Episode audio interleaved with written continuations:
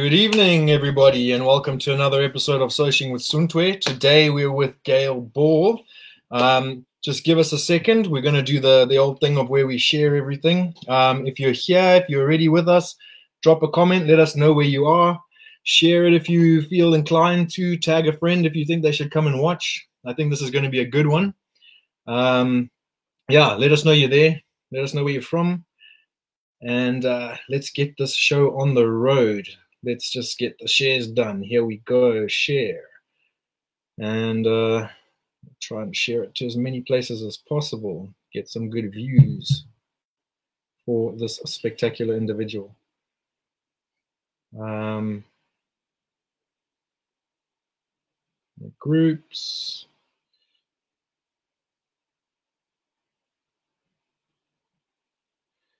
Here we go.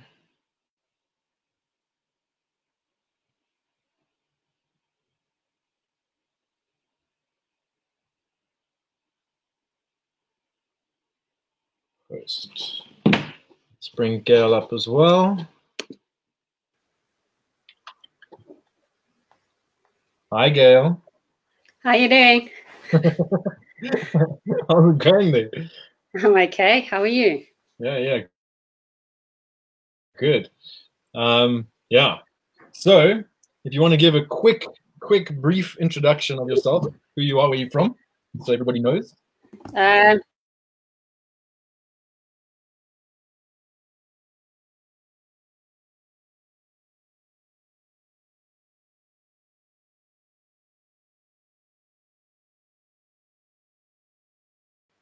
Bulawayo, now living in uh, Manchester. Okay, we had a bit of a technical hitch, so you have to, to repeat all of that. You froze completely. okay, uh, Gail Ball. I've been originally from Bulawayo um, and been living in the UK 16 years now in Manchester. 16 years in Manchester. A long time. Yeah. I'll, I'll, I'll, I'll, I'll be there one day with that kind of level. I'm, I'm pushing one year. One month left, and I've been here a year already. I can't believe it. That's a long time. Surprised yeah. you haven't uh, left already because of the weather. haven't what? You haven't left because of the weather. You know? Oh, weather doesn't bother me. I like the weather here. I'm not a. I'm not a. I'm not. I'm not worried about weather. It's, if it's cold, it's good. If it's rainy, it's good. If it's hot, it's good. It's always good. So already we've got 15 people watching by the looks of things. We've got uh, Natasha Salter saying "Woohoo, Wally," and uh, Tracy Kleinenberg Stewart. Nice to see you there. Long time. How's it going? She's also saying. Hey, Trey. Saying hi. Hi, Tash. So, some background. Your background is in uh, swimming. Tell us how you got into swimming. Uh, actually, um, I don't know if you know Belinda Armstrong from Bulawayo. Yeah. Uh, I went to school with her for a short time. We became good friends, and she introduced me to club swimming. But I was that was at only at 15. Um, started club swimming. Obviously, found out I could actually swim well, um, and then uh, the careers just kicked off from there. And basically, was captain of the Zimbabwe swimming team for about eight years. That was probably the duration of my swimming career. Oh, so, cool. Um, Rafaela De Palma is also there saying hey.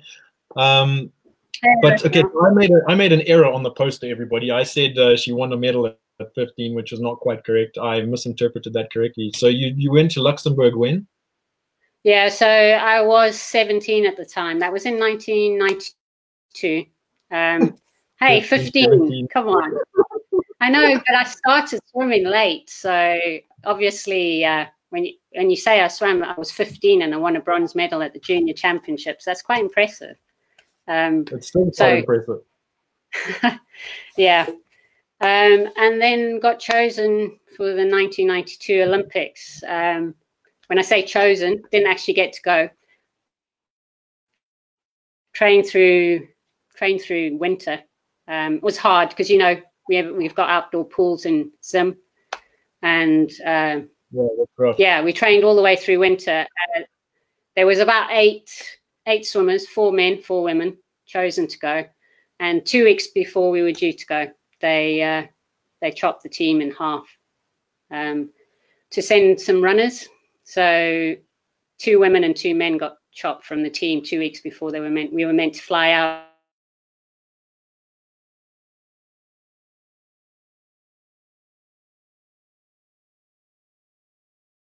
this is your it's the ultimate kind of achievement Hmm. We keep getting a bit of a freeze going on. it's not me Don't know why. it's your, it's your internet Maybe it's my side. I don't know. Um, yeah. So, did you enjoy swimming, or was it a, a bit of a chore? Was it actually something that you had passion for, or Yeah, I enjoyed it. Obviously, I enjoyed it. And then winning, I, I was the top women's breaststroker in Zimbabwe for the full duration. I only started to get beaten towards the end of my career. Um, six days a week training, um, even sometimes on Christmas Day, New Year's Day. You had to Yeah, liked something about it to be able to sacrifice that much of your time. We used to train three times a day sometimes.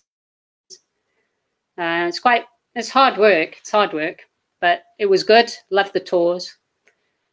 You know, competition, especially when you won. was it about the, the victories, or was it about the process more? Uh, I think it, uh, the victories definitely. The training was the hard part, um, and then the satisfaction from winning, and also you got to travel with the team. You got you know the team spirit. It was it's amazing just taking part in an individual sport, but as a team. So it was Mm. good. Cool. And then uh, obviously, so you're you're a personal trainer now as well, isn't it? Yeah, kind of. Um, it's a, it's it's like a second job for me now, but um, I've been a trainer since 2008, qualified personal trainer. Oh, cool. Um, and what got you into that field? Was it still like a, a spillover from your swimming days that you, or something that you really decided to pursue later? no, I think it's just uh, the sport element. I've always been, uh, always had sport in my life, and always wanted to uh, help other people. So personal training was the basically the transition from swimming to what else can I do. And Mm. obviously, everyone takes part in the gym. Well, I say everybody, but a lot of people, it's a big part of their life. So I thought it was probably the best way to go. Hmm. I actually, uh, when I arrived here, I started a personal trainer course. Um, sorry. What happened? well, I, I got a I got my job and it just took preference. But you can do both. I qualified full time, working full time. Yeah, yeah, you can, but uh, it, it just didn't become a priority for me anymore. Like it was something that I thought I was going to to want to do, and something that I want, thought I wanted to pursue. But when I started pursuing it, I realized that it wasn't really my my jam, and my my priorities went a lot towards my job. And this particular job requires a lot of traveling as well. And it started off with quite a lot of traveling, but um, obviously COVID came and stuffed that all up. but I uh, think COVID stuffed up a lot of things, didn't it? well, it has, and it still is. There's a lot of trips that I've had to forfeit because of this uh, this stupid pandemic. But yeah, so with your um, with your personal training journey, you started in 2008, so that's 12 years ago. You've been doing it. Yeah, um. I, I still do it. Um, obviously, COVID's put a bit of a spanner in the works there. Um, but I still do it. So I've got a full time job um, and then I do personal training on the side. Haven't done much this year. Um, haven't done any this year. haven't done any this year. But um, the gyms are opening on the 25th. So that's promising. We'll see how that goes. It's going to be interesting doing a full workout with a mask on, though. Yeah, that's not going to be fun. But you know what? You Yeah. have to adapt. You can't. You either complain and don't go in the gym, or you just respect the rules and just get on with it. I'd, I'd rather right. go in and work at a lower capacity than not go at all. So Yeah, true. That that is true. And um, So you didn't do any Zoom classes with anybody? Um, no, I my job uh, they made half my team redundant, so my job was quite stressful. Um, I didn't want to take on any any more work because I've been working full time from home. Still working full time at home. We haven't moved back to the office, so. okay, so the, the the real the real reason we're here and the real story we want to hear, obviously, and talk about and go through is is your your journey through breast cancer. So, yeah, can you tell me the lead up to that and the the the lead up to the diagnosis and and the the day of the diagnosis and how it how it all happened and how you sort of uh, handled that? Yeah so actually on new year's day 2017 well 2018 because it was new year's day i wasn't well. I hadn't been well for like four four weeks but i thought it was flu and I was really, really sick on New Year's Day, um, and went to A and E with my friend, and um, got to A and E, got assessed by the doctor. I had um, pains in my chest. I had what any woman who breastfeeds probably would know is, is like mastitis. hey, Anesh, how are you doing? Um, anyway, he so it's it it's kind kind of painful um, and the doctor couldn't make an assessment because my chest was inflamed and it was painful. So he gave me antibiotics like he would for someone who had mastitis, um, and then referred me back to my GP. So three days later, went back to the GP. Uh, the inflammation had come down, and they found a lump. Um, as soon as they found it, they referred me. By the Monday, I was at the breast cancer clinic. And then from there, I just went through some horrendous amount of biopsies, scans, MRIs. It was continuous. I felt like I'd had chunks of my body taken out of me because the biopsies, uh, some of the, they're the most painful things. So, so my, my, my main thing is, and that's why I wanted to talk to you about it was, um, if anyone finds a lump, you just go go get it checked because um, over the next seven weeks, course of seven weeks, I was poked and prodded, had scans, and then by the twenty um, by the twenty third of January, they they finally gave me my diagnosis, and I had uh, stage two breast cancer. Um, it, at that point, they didn't know if it had spread or not, so that meant more tests. Mm. Um, and it took to the end, I would say by the end of February, um, then they said they did a lot, whole lot of tests. Part of it was uh, the waiting. It had quite a bad mental health. It, it, it mm. you know, because you're waiting for results the entire time, and it was a week at a time, and you had to wait. So from that point of view, limbo quite a lot, aren't you? Sorry. You yeah. left in limbo, like without without any direction what to do.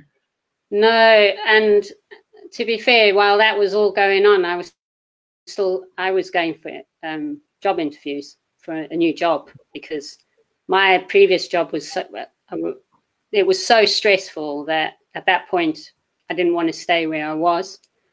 So i carried on and i had needles and uh, needle holes and bruises from all the tests. Um, it's not it's not a nice process, and anyone who's gone through it would can understand that. But uh, I was still determined to carry on as normal, if that makes sense, because the physical side you can always deal with, but the mental side is that was the battle, and the waiting.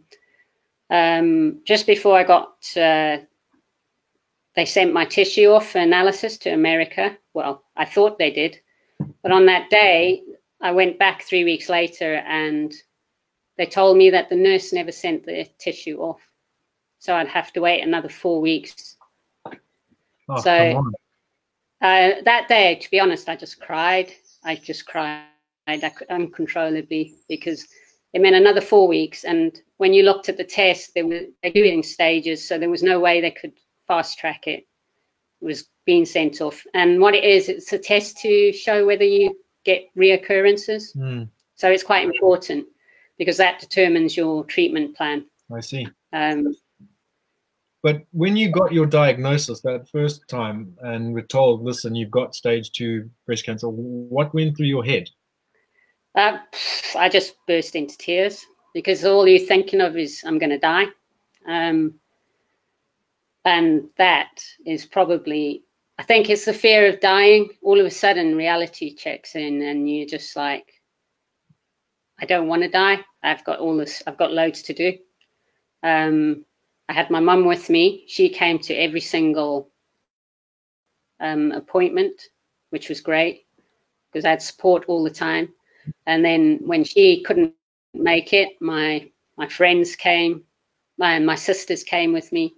Uh, so all my brother-in-law came with me. So I always had someone going, and that that that was important because you need the support. But there's nothing worse than thinking you're going to die. Um, even though the doctors were saying it's early stages, and you thinking I'm yeah. fit, I'm healthy, I always keep fit, I always eat right.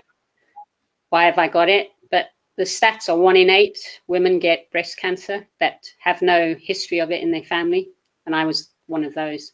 So it That's does high. it does make you it does make you think. Yeah, but one in two people get cancer, so you know of some sort. So the stats are, if you think one in eight, it's not it's not a lot.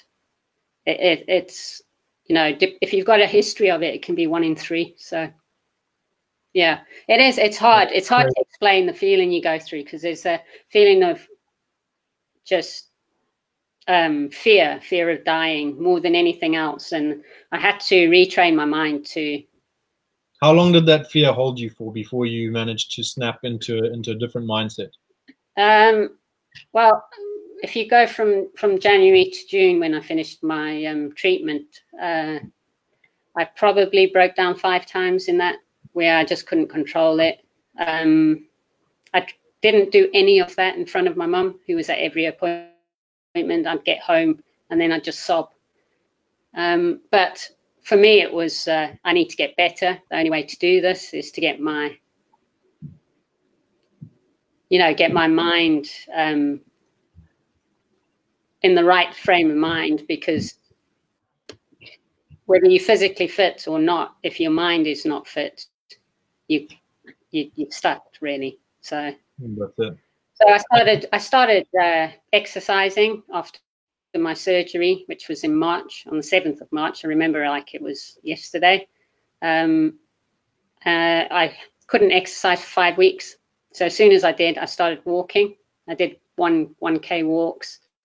Started increasing it were you were you quite physically debilitated and like had your fitness taken a major downslide from the treatment and all of that? Did it have a major yeah. impact on that?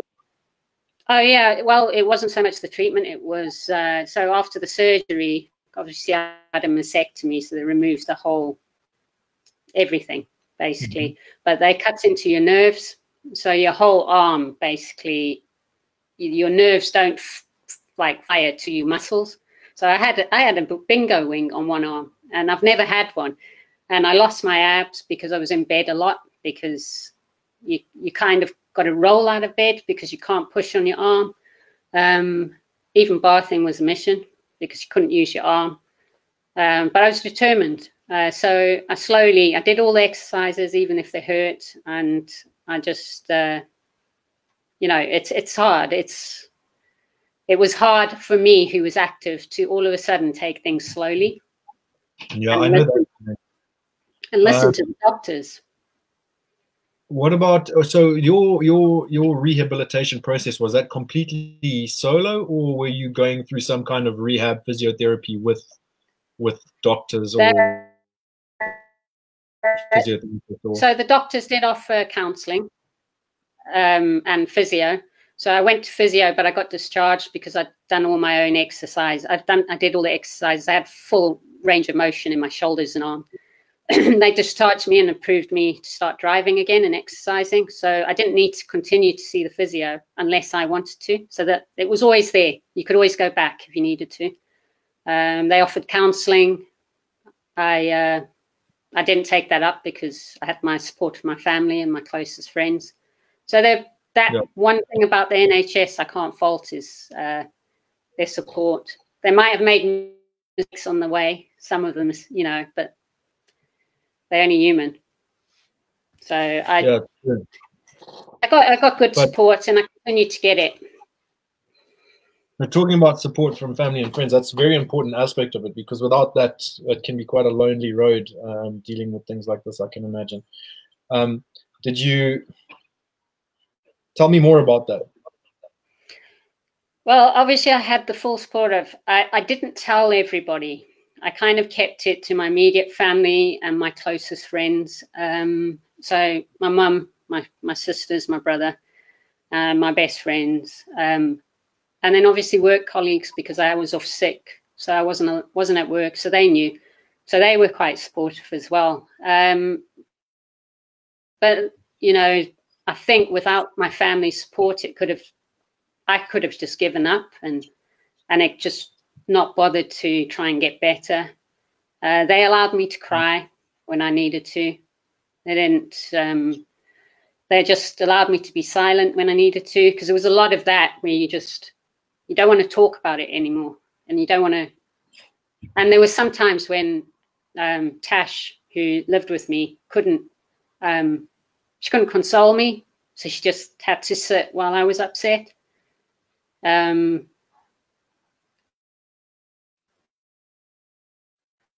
and and that was okay yeah, because if you, you know when you, quiet, you're that upset um, and you don't want to talk, you don't want people pushing.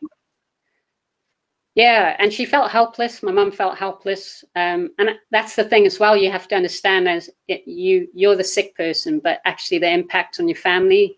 Mm. Um, I think my mum took a lot of strain. Uh, you you you kind of have to become unselfish because yes, you're the sick one, but your family's standing by and they don't um, they don't know how to make you feel better. And for a mother, I think it was how how do I help? How how can I help? I can't mm-hmm. help. I can't. And she just so it was hard for my mum. Um, even now, it makes it kind of it's a bit of a it's a tough topic when it comes to my mum because she was she was there every day. She was uh, every single appointment. And to be fair on my sisters, they took time off work to go to appointments with me so my mum could have a break because it was every, it was every week and twice a week. And during this whole thing, you you you got a new job in the middle of it. Yeah. So what happened is I went for two interviews. Um, I'm still at the company. That's the company I work for. I went for two interviews while I was being biopsied, so I was really sore.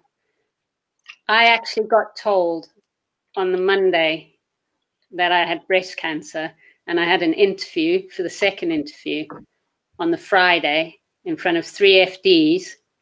Sure. And the recruitment agent at the time, he's such a good guy, and he's like, Gail, are you sure you want to go to this interview? And I'm like, yeah, let's just do it. Let's just do it. So I went to the interview and I said I could block it out, and I'm quite good at compartmentalizing um, issues. Thanks, B. I know she is. Um, and I managed to forget about the cancer for the two hours I was being interviewed. Anyway, um, I basically had the in no, I had the interview on the Friday. I got the job on the Friday. On the Monday, I got the diagnosis, and I thought, then I have all this treatment, and I I, I kind of had to turn down the job. And the recruitment guy said, no, let me speak to them.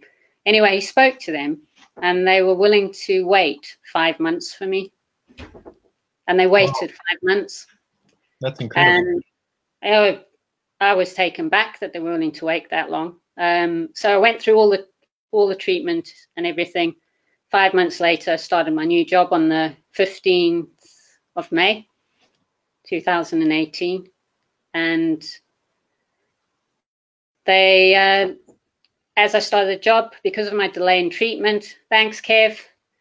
Um, the the delay in treatment meant when the nurse lost the tissue, basically, it delayed my treatment plan. So it delayed everything. So I, the intention was to start the new job and not um, have and be out, finish my radiotherapy by that stage. But because of the delay, I started the new job I was a week into the job and had to ask them to give me time to go to appointments. And they gave it to me. They didn't deduct any hours. And uh, I basically tried to time my appointments so it was like seven in the evening. So so I'd leave work towards the end of the working day, but sometimes I had to leave at five because appointment was at six. I mean, so they adjusted everything to accommodate my my treatment. And on top of that, so obviously I'd started a new job. It was full time. Started radiotherapy, which mm-hmm. makes you tired. Um, and then I went to gym after radiotherapy. so it's um, you know it's it's quite hectic just to stop you for a second, I just want to acknowledge some of the comments and some of the people there. Uh, thank you, everybody, for coming, and um, really appreciate you coming to to listen and join us today. If you have any questions during this thing, just drop them in the comments. We'll get them get to them as soon as possible. I want to just reel back quite far to Tanya Pembroke. Tanya is actually a swimming instructor, swimming teacher in Johannesburg and uh, she was uh, saying, "Hi, Gail and Paul. Did you did you ever consider teaching swimming after your competitive career ended?" I actually did teach at my old high school, girls' college, for a while um, before I before I left Zimbabwe, um, and did a bit of uh, club training as well. So yeah, definitely, it was uh, something I wanted to do. Um, haven't actually had the time to do it here because here you have to go through a whole qualification process um, before you can start teaching kids or training people. And I know I decided to go the personal training route. Great. Might do it. Might still do it. Yeah, it's never too late, is it? No, um, no. Then we've got uh, Our Togolosh keep strong and inspiring people through your journey. Thanks, Belle. Um, Angela King, so very brave. Thanks, Ange. Michelle Nash. I saw Ash Ash Burton, your sister, was on earlier. I don't know if she's still watching, but uh, nice to see Ash and Michelle uh, get joining us. You amazing Gail, sending love. Well done. Thanks, Mish. Uh, Kevin Nicklin wants to know if you have any tattoos that relate to your, your cancer journey. Oh, I think he knows. Let me show you, Kevin. Kevin's got inside knowledge. Exactly. So, how do I get the screen on the screen? it's tricky because it's opposite. I know. I'm trying to get it, but it, it's here on my forearm. I'm trying to trying to do the opposite. I'll post a picture of it. Yeah, post a picture in the comments. There, there's a cancer um, ribbon. ribbon. Yeah. And Zimbabwe colours. I'll post a picture after. And then uh, Natasha Salter is saying, so very proud of you, Paulie. What amazing resilience you have shown. Thanks, Stash. So yeah, so like I said, guys, if you want to ask any questions or say anything, just drop them in the comments, and we'll we'll um, we'll get to them as soon as we can. Um, we'll get to this one later from Petronella. But um, what I wanted to ask you, because you were talking about compartmentalizing uh, during the interview process and all of that, and I wanted to see, do you think there is a, a correlation between your ability to compartmentalize pain and um, focus? Uh, is there correlation between that and your training that you did so extensively before being able to compartmentalize pain and uh, endurance enduring pain and, and hard work to get to a, a specific goal? Um, I think I think most athletes um, can compartmentalize because they have to focus. Obviously, um, when you've got a race, you, you forget about everything around you. Um, so it does definitely help. But one of my sisters is good at that, Kelly. Um, she's good at compartmentalizing as well and focusing on what's in front of you. And I think I think you either can or you can't do it, if that makes sense. Um, not everyone can do it. And sometimes I think, in a way, it does help you deal with problems that are in front of you. So, because if you think about it, I was changing jobs, I was going through cancer treatment. If I I was worried about dying. So if I if I did that all together, I probably wouldn't wouldn't have been able to cope. I probably would have taken up the offer of a counselor. Um, and I definitely think sport and exercise can help you mentally. It can make you mm. mentally strong. So, so Absolutely. definitely. So we've got a question from Petronella here. That's actually a good one to ask now. She's saying, "What advice can you give to someone who is supporting a cancer patient?" Okay, so obviously I know firsthand what what that's like. So I think you can only be there for them. But they, I mean, the hard thing about someone supporting a cancer patient is they don't know what to do, and you don't have to know what to do. You just you just have to be there, and you've got to listen to them, and and just try and not let them slip into a bad place. Because for me, trying to be positive helped me a lot. So if you try and see the positive thing, you're alive right now. Um, you're going through tr- treatment, and you can come out the other side. Um, for me, having that support and giving that support, it's a, it's just keep positive for them, keep positive, keep supporting them, let them know you're there, um, and you don't have to always ask them how they are because I found when you've been asked all the time how are you how are you how are you how are you you just want to talk about something other than the cancer so sometimes mm. focus on something that you know you can check on how they are, but then take it away from just focusing on the cancer and that they're sick. Because I think if you think you're sick, you'll stay sick. And I, I try mm. to get out of that. So I don't know if that mm-hmm. if that helps, but it's worth trying. You got to remember that the person that you're dealing with isn't isn't isn't a cancer patient. It's a rather a person with cancer. So I think you got to, yeah. in my my opinion, you got to deal with the humanity first, with the ailment later. Yeah, and and they'll probably uh, they'll probably lose their temper every now and then. They'll probably get un- upset a lot for no reason, but it is quite a mental battle. Um, the physical side, most people can deal with and recover from, but it's the mental fight. It's just the fear. Most people yeah. don't want to. That fear of fear of dying. I think um, that was my biggest my biggest issue. It, it wasn't so much depression. It was yeah. It was just a yeah. fear of dying. And um, what do you think about quiet support rather than uh, what? Because I know in my life, generally, uh, whenever I'm having a problem, I like I I'm I'm a venter. I'm the kind of person that that speaks and and and uh, talks about what I'm going through. But I get very upset when people try to fix the problem for me.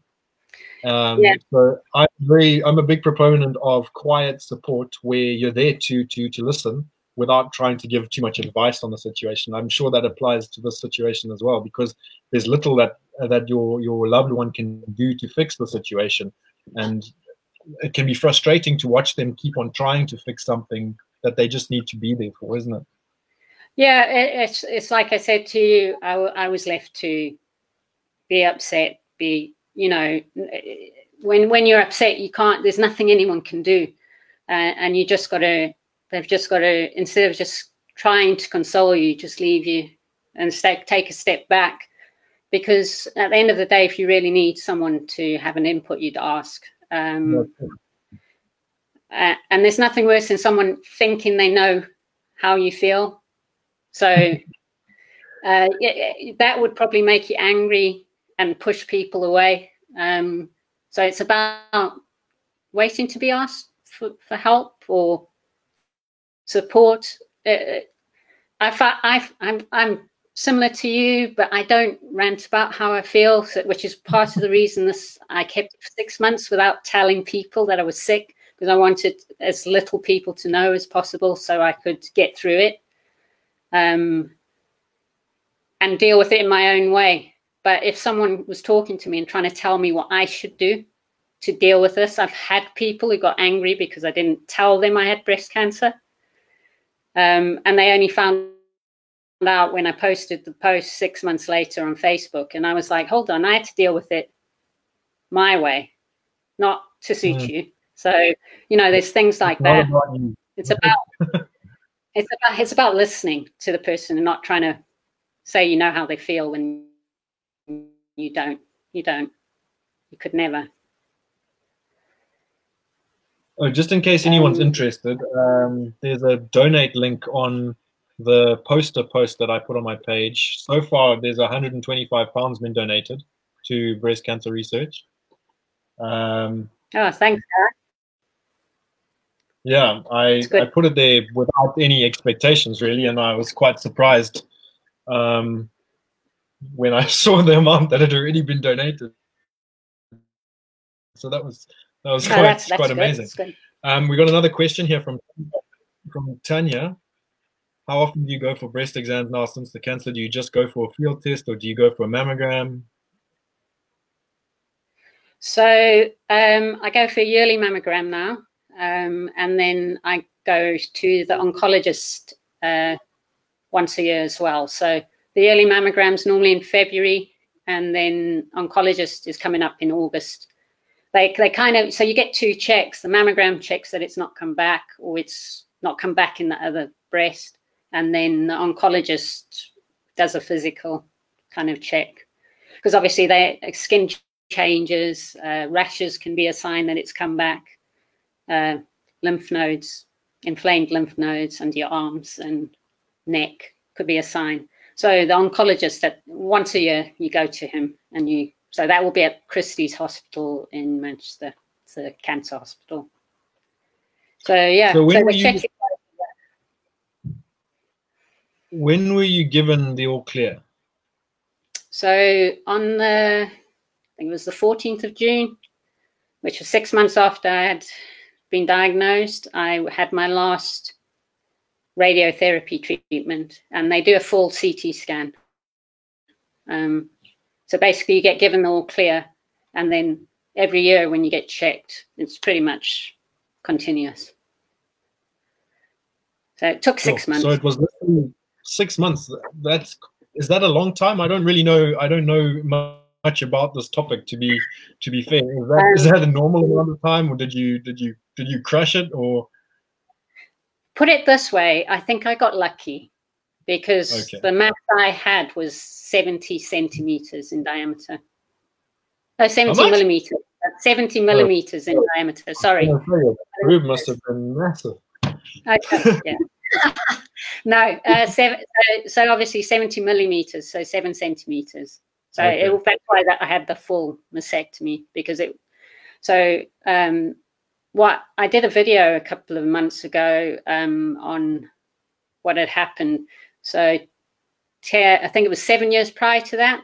I went for a scan because I had a lump, mm-hmm. and they mm-hmm. missed the diagnosis. So in the seven years up to when I finally got, got diagnosed, I actually had breast cancer. And, well, that whole seven years. Yep. So if you think about the 77 centimeters, it's quite, it's like huge. Um, and the yeah. doctor at the time missed it. I even, I tried to look into it, but because he had done the minimal, which was a biopsy and a scan, I couldn't claim anything because apparently that was the minimum requirement by law.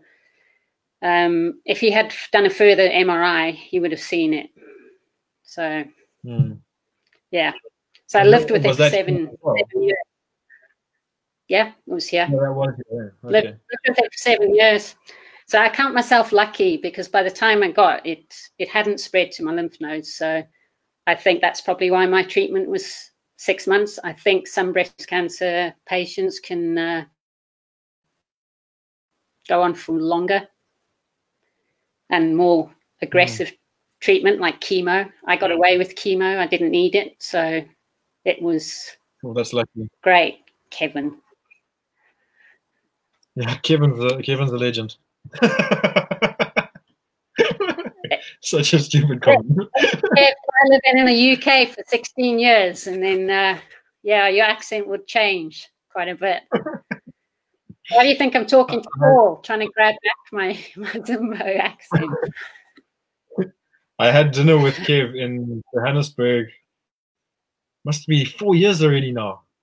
Four, four years ago, and I hadn't seen him for like ten years, or maybe even longer. It was good to catch up. Wow. Okay. So, um, what else here? So we got to okay. So June last year. So you did you start training again in June? then after the all clear, or or just after surgery? No, how did how did that work? I started training five weeks after surgery. Okay, Um, and surgery was in and March. then I yeah so my surgery was on the 7th of march five weeks after that. I got the all clear to start training and obviously it was a slow process. It's um it took me two years to be able to do a push-up literally. Maybe 18 months Oh, before i could do a full push push-up and now i'm being nominated to do 25 um a day. But yeah took it's a long time it's a long healing process. So it's it, you just got to have patience. Um because it's So- the simple things. It's like you couldn't do a push-up but you didn't really care about doing push-ups when you could. Do you know what i mean? But because you couldn't do it it became important that you learned how to do it. So Yeah, but two years to get a push up. That how do you how do you how did you go about starting it to even get to that? progr- Like, did you use uh, resistant band aids? How did you how did you get to that point Started of being able that push up? I, start, I started, started on my knees, and I swore Ah, through my whole personal training career I'd never do female push-ups on my knees. So for me to do it in the gym, I, have kind of felt a bit. Um, is it like a slight embarrassment? Because for me, it was a, it was. It's like anyone you see a big guy lifting a light weight, and you you shouldn't judge them because they might have an injury. Do you know what I mean? So I started in the gym and started on my knees, and I did five, and then started gradually building it up every week. So Yeah, um, it took a long time. Um, couldn't do a pull up. I had to. I just hung from the bar, and that was an achievement because it didn't feel like my chest was going to rip out. Um, it's things like that. So, because part of my reconstruction, they moved my pectoral muscle to the front. So, you know how you guys can. I don't know if you can do it, Paul, but you can move your chest, can. your pecs. Oh, can you, can you show us? I don't know if you'll be able to see it. Can you show us? Can't you? Oh yeah, yeah. Black yeah. t-shirt, So I can do that with one one of mine. So I can see the left one do it with one of mine now. Yeah, can see it slightly. the light's not good. That's and I'm sticking to that story. yeah.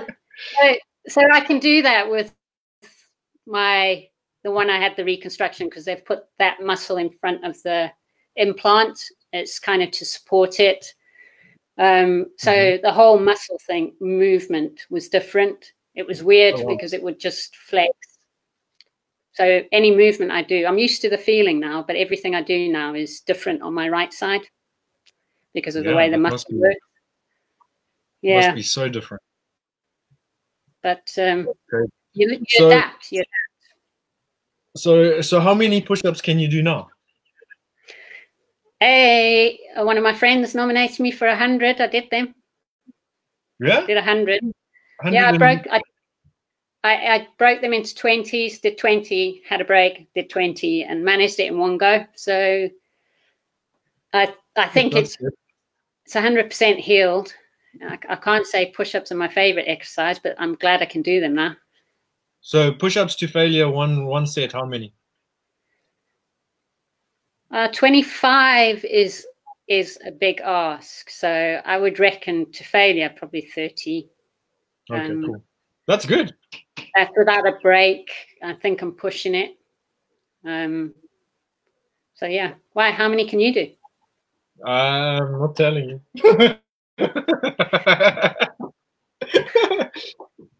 to failure, one set I can do forty-five to fifty. Still. Yeah. Don't make me do it now on camera. I'm not doing it now on camera. I- I'm not going to challenge you to that because it'll be not the best. I'll probably still have to. Uh, I'll probably go away and try and do it now after this call. You'll be surprised. You probably can do it too. I probably can. It's just I, I've, I'm still a bit wary of how much I, I don't want to push it too much because it's it's exactly it was exactly two years in March since the surgery. And So- um, and uh, pull-ups. How many can you can you crush now? I can only do them assisted. Oh, Can but that's do them assisted. that's uh, pretty. Uh, there's not a lot of people who can do pull-ups. To be fair. No, no, I'd love to learn to do them properly Yeah. without assistance. Um, But proper I'm not pull-ups, gonna eh? none of this shit. no, I, I don't do CrossFit. CrossFit. CrossFit's okay. Any CrossFitters out there, I apologize. I'm not having a go. Um, but yeah, no, no. I'd like to do proper ones. You can do them, can't you? Maybe you can teach me something new. a pull-up. Yeah. Yeah, I can do pull-ups. But so just to to dial back again. So last year, some people I know Tanya knows. I know a few people were following at the time. I I was a I was a fat ass in January. Like really had let myself go and was in a bit of a dark place mentally and um which was not normal for me because I've always been quite active and sporty and all the rest of it. And um, I got a bee in my bonnet and decided to turn my fitness around and get get things going again. And uh, Gail was actually quite fundamental in the background, talking to me every few days and encouraging me and always being there, always being an ear. And uh, this is a nice opportunity just to say thank you for all that you did last year because you were a big part of it. You you might not know, but you had a lot to a lot to do with my transition from from uh, zero back to fitness again. And, And you um, back with a vengeance. You're like a beast, but have you gone back again? Um, I'm in a weird place because I've, I, I like I lost a shit ton of weight. I lost 22 kilos in um, 12 weeks, and um, then I was training hard, training hard, training hard. When I arrived in in England, I arrived here, the lightest I've been since I was like 21. I arrived at 79 kgs and around 15% fat and um, but my my focus was run, run, run, run, run, and do as many push-ups and calisthenic type uh, type exercises as possible. So it was all about losing weight, losing weight, losing weight, and and getting as fast uh, as fast as I could, because I had to to qualify a certain run time, and I've never run in my life. I hate running, and um, when that when that was no longer required, I did let myself go a little bit in some ways. But now I'm sitting here. I'm I'm currently 95 kgs, uh, up from 79 kilos. But my my 95 kgs is is because I trained. I, ch- I changed my training regimen, and I've gone more for strength training, than and less running and less cardio stuff. And so I'm sitting at uh, it's 95 kgs, but I'm only 19% fat. So from 15% to 19%. And 19 is still in the he's still in the healthy zone. So and to be fair, unless you're training specifically like for a bodybuilding competition, you don't have to be 15%. You got to 15 because you were doing a load of running. And I think you had like 50 kgs on your back or something at some point. Oh, I was doing on Saturdays, I was doing uh, 20, 20 kilometers with 20 kgs or 25 kgs. Uh, but that was walking mostly, not running. Yeah, but that's still you're carrying weight, aren't you? You're gonna, burn, you're gonna burn some calories. Wasn't that in the falls you started doing that? No, I was doing it all in Bulawayo because last year I was in Bulawayo for the whole year. Ah, okay. Yeah. But um, but yeah, so there was it was it was very much about losing weight. So now I'm in a bit of a state stage now where I don't need to be fast. Uh, I am now started training again and changed my diet to drop weight again because I don't like this weight because I'm not as agile as I was when I was um, lighter. Obviously, I'm strong and I'm still fit. I run five k's every other day. Um, but And you're I'm not- getting older, so it's going to be harder to shift that weight. yeah, age is catching up for sure. And you now have a grown-up hairstyle, so Well, is it really? It's just I'm just letting it grow, really. are you Uh, growing now? Yeah, we'll see what happens with it. Um, Kevin says, if you had told me uh, 17 years ago that Paulie would be struggling to do a push-up, it would have been met with total disbelief. Glad that you've recuperated since since the op. Yeah, thanks, Kev. Yeah, I wouldn't. I would have been saying nah, never. I'll always be able Yeah. to do one. Tanya says, good job getting Paul. Yeah, it wasn't easy getting me off my ass. I'll tell you that much. And then Tanya also wants to know what sort of diet do you follow? Do you avoid processed foods, or are you more of an everything in moderation kind of girl? So obviously, since breast cancer diagnosis, I try and avoid any. I avoid, but it doesn't mean I don't have processed food. Um, obviously, processed foods not not great, but um, I'm a, a everything in moderation kind of person because uh, if you if you're planning to lose weight, you, it's all about being in a calorie deficit. That's why if you're doing a keto diet, why put yourself through the pain of doing it when you could just have everything and just cut your calories? Because um, it, it doesn't matter what you eat. If you eat a thousand calories of salad and a thousand calories of pizza, which would you enjoy more? And they both equate to the same thing. Obviously, the pizza wouldn't be as good for your health, but at the end of the day, the calories are the same. So just eat everything in moderation. If you want to diet and want to lose weight, get into a calorie deficit. So you don't believe in good calories and bad calories? Um, I do, I do.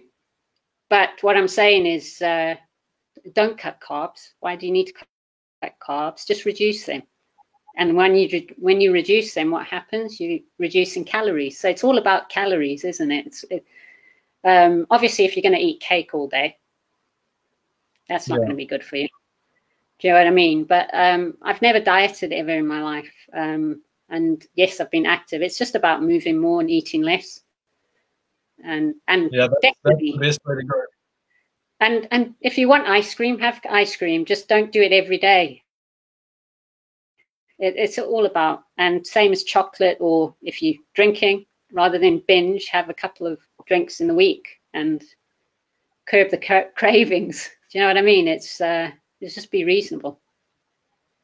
It's worked for me. I don't know if it works for everyone else, but I'd rather not be on a diet 24 7. And a lot of people go on diets, it works, they lose weight, they come off it, and then they put all that weight back on. And then they're on another mm. diet. So just change your lifestyle. Yeah.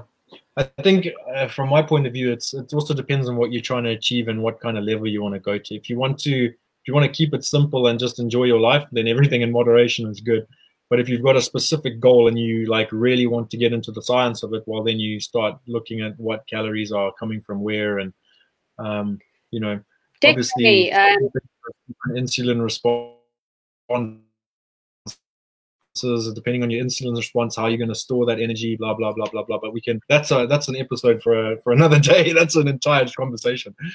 Yeah, no, it, definitely. It's like if you're training for a competition, you can't just everything in moderation. You do have to focus on what you're eating and taking in. But if you just if you're just trying to be healthy, um, and you're not you haven't got a competition, you you're not doing bodybuilding, there's no reason to cut anything out. It's just about keeping healthy and uh,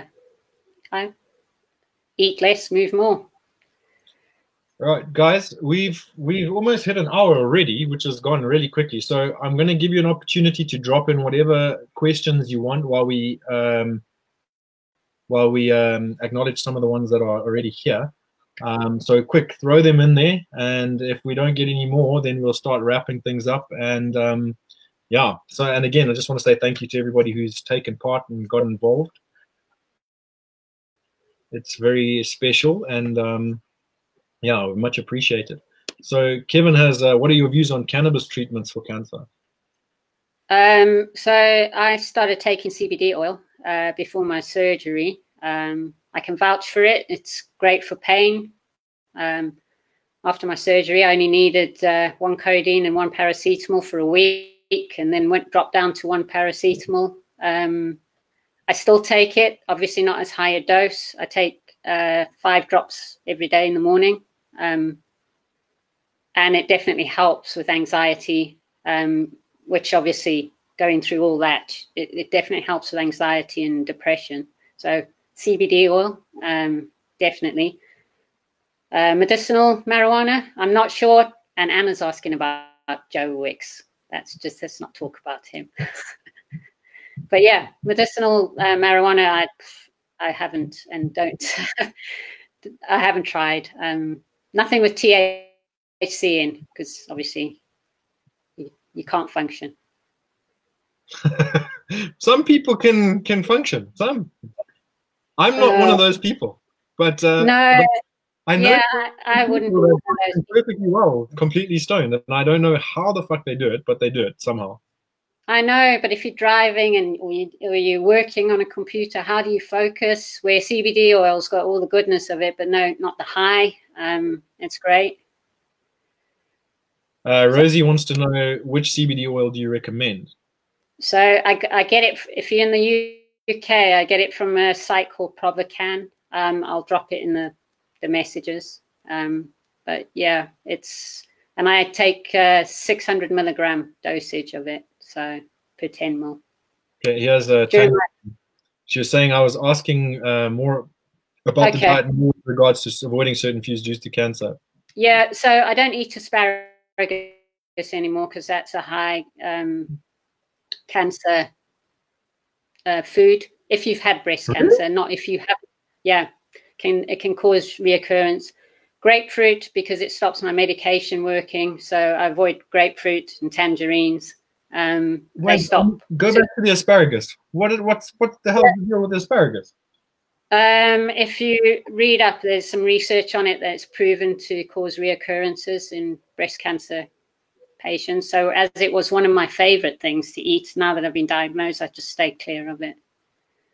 Hmm. I wonder. That's weird. I wonder what it is.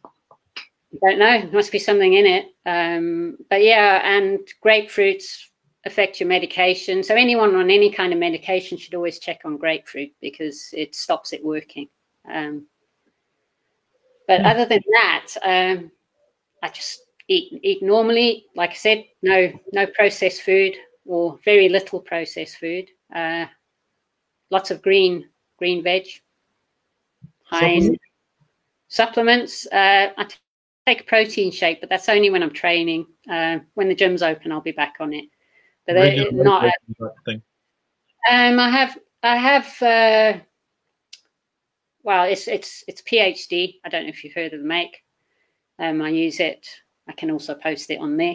Um, but uh, I also get uh, protein yogurt, which has 20 grams of protein. Eat that for breakfast. It's great. Uh, Tanya's saying uh, she had absolutely no idea about the asparagus thing. It's also a big favorite of hers. Yeah, but if you haven't had breast cancer, it, it, it's fine. Uh, soy is another thing. Soy. Soy, uh, soy is another thing. Of, um, estrogen um, mimicking factors. Yeah, so Probably soy um, especially processed soy. So like, you can have soy sauce, you can have um, edamame beans, but um, process, uh, processed soy can cause reoccurrences as well. I, I have a policy that I don't eat things that are poisonous if I'm cooked. Like something that is poisonous to start with that has to be processed to be edible is just doesn't make sense to me. And I think soy is one of those. Like you can't yeah. eat raw soy; it kills you. No, so so you know there there's certain things, um, but like I said, don't be afraid to eat asparagus. If you've never had breast cancer, you have no reason not to. Um, and there also is that uh, myth about uh, alcohol causing cancer. Well, no, alcohol depends on how much. It's the sugar in the alcohol. Sugar. I reduced my sugar. I don't take sugar in uh, my coffee or tea anymore. But I don't not have sugar. Do you think that pre-workout has an impact on a workout, or is it just no? It's not a placebo. It does have an impact. Does work. Packed with caffeine, um, energy. Well, it's packed with more than caffeine. So, Anna, if you're using one, um, take it an hour before you train. But yeah, it, all it does is make you work harder during the training session and maybe give you prickly heat. I, I used to take it, um, but it's not a placebo, definitely. It definitely works. Cool. Well, I think that's that. And uh, thank you, Gail, so much for coming and sharing with us today. Before you go, I just wanted to ask you one last question, and that is, is there a specific message or uh, that you would like to leave everybody with? And uh, yeah, yeah. Um, what it's mainly to the women, but it affects men as well. if you find a lump in your chest, go and get checked straight away. Don't be embarrassed because um, the sooner you catch the cancer, the less likely it is to spread to the rest of your body. Um, and it doesn't matter how young you are, if you've had no history of it in your family, it can, don't ever say it can't happen to me because I was like that. And it, it can happen to everyone and men included. You can get breast cancer. It might not be as um, high as women's breast cancer, but still that possibility. And and for you guys, obviously, there's like prostate cancer and stuff. If you got anything, um, you don't want to go through what I did with the fear, fear of dying. Just go go to the doctor and get it checked out. How do you? Is it is it obvious? Like when you feel it, is it I, I, again, I know nothing about this topic, and I'm sure there's a lot of women who don't know anything about it. But when you're feeling around, is it pretty like? Um, um it was pretty obvious to me, but I left it, tried to ignore it because it, was like, uh, it's just fat, fatty tissue. Because breast tissue is fat anyway. Um, and there's lots of websites. If you go on the breast cancer research website or Christie's website or Macmillan website, they show you how to check for the lumps. Um, and also, if your armpits, if you got your glands in your armpits are swollen, go to the doctor because that's a sign of breast cancer. You don't have to physically have a lump, um, just swollen glands, lymph nodes. Hmm. Cool. Well, thank you very much. And uh, I, I, actually went to the doctor today, so I've had a I've had the start of my once over overhaul.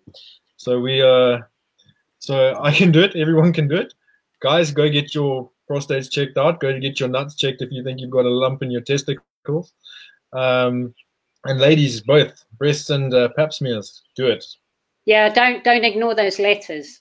You know, because people die young from this. Um, but uh, Paul, I have a question. What's the what's the challenge we've got going? What what what what, what are going to do from a fitness point of view?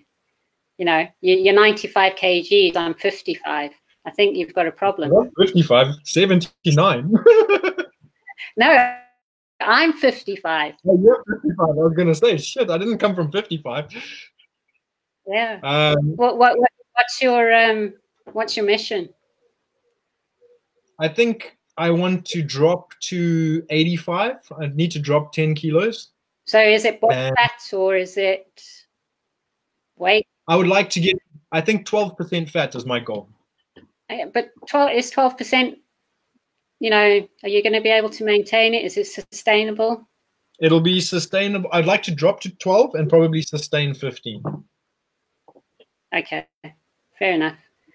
Um, I need to get mine checked and then I'll uh, I'll come back to you on the challenge because I've all got right. a four pack at the moment. I believe you've got your six pack. I'm not jealous at all. But again, I told you that there's a reason for that, and it's because I just it doesn't matter if I get fat, I still seem to have abs. I don't know why. I just I'm just lucky like that. I yeah. even last year there was the funniest thing because even when I was 101 kilos at my fattest, I went to the, the to train with Ishmael at his uh, MMA gym, and I was like the hefty guy, you know. And I turned to the youngsters who I was training with, and I said, "Do you want to see something funny?" And they said, "What?" I said, "Do you want to see a fat guy with abs?" and I lifted my shirt, and they were like, "Did they ask if it was drawn on?" they were just flabbergasted. They just they were just poking it, going, "Shit, it's real." yeah, I, I have got my four pack, but I want my six pack back. So um, I'm on a mission to lose some body fat. So you're looking at losing seven percent, huh? So that's yeah, a lot. 7%. So what's our time frame? Well, 12 weeks is reasonable. Okay, so 12 I, weeks from now. Yeah, so we'll work out what that is and then. Uh, 12 weeks from now or 12 weeks from Monday? 12 weeks, okay, let's do the Monday thing. 12 weeks from Monday. Should we do that so we can prepare? All right. And then we'll chat. Um, thanks everyone yeah. for listening in. I really appreciate it. Yeah, for sure. Thank you. And uh, again, Gail, thank Thank you so much. And um, it's been an absolute pleasure. Cheers, everybody. Thanks, guys. Cheers.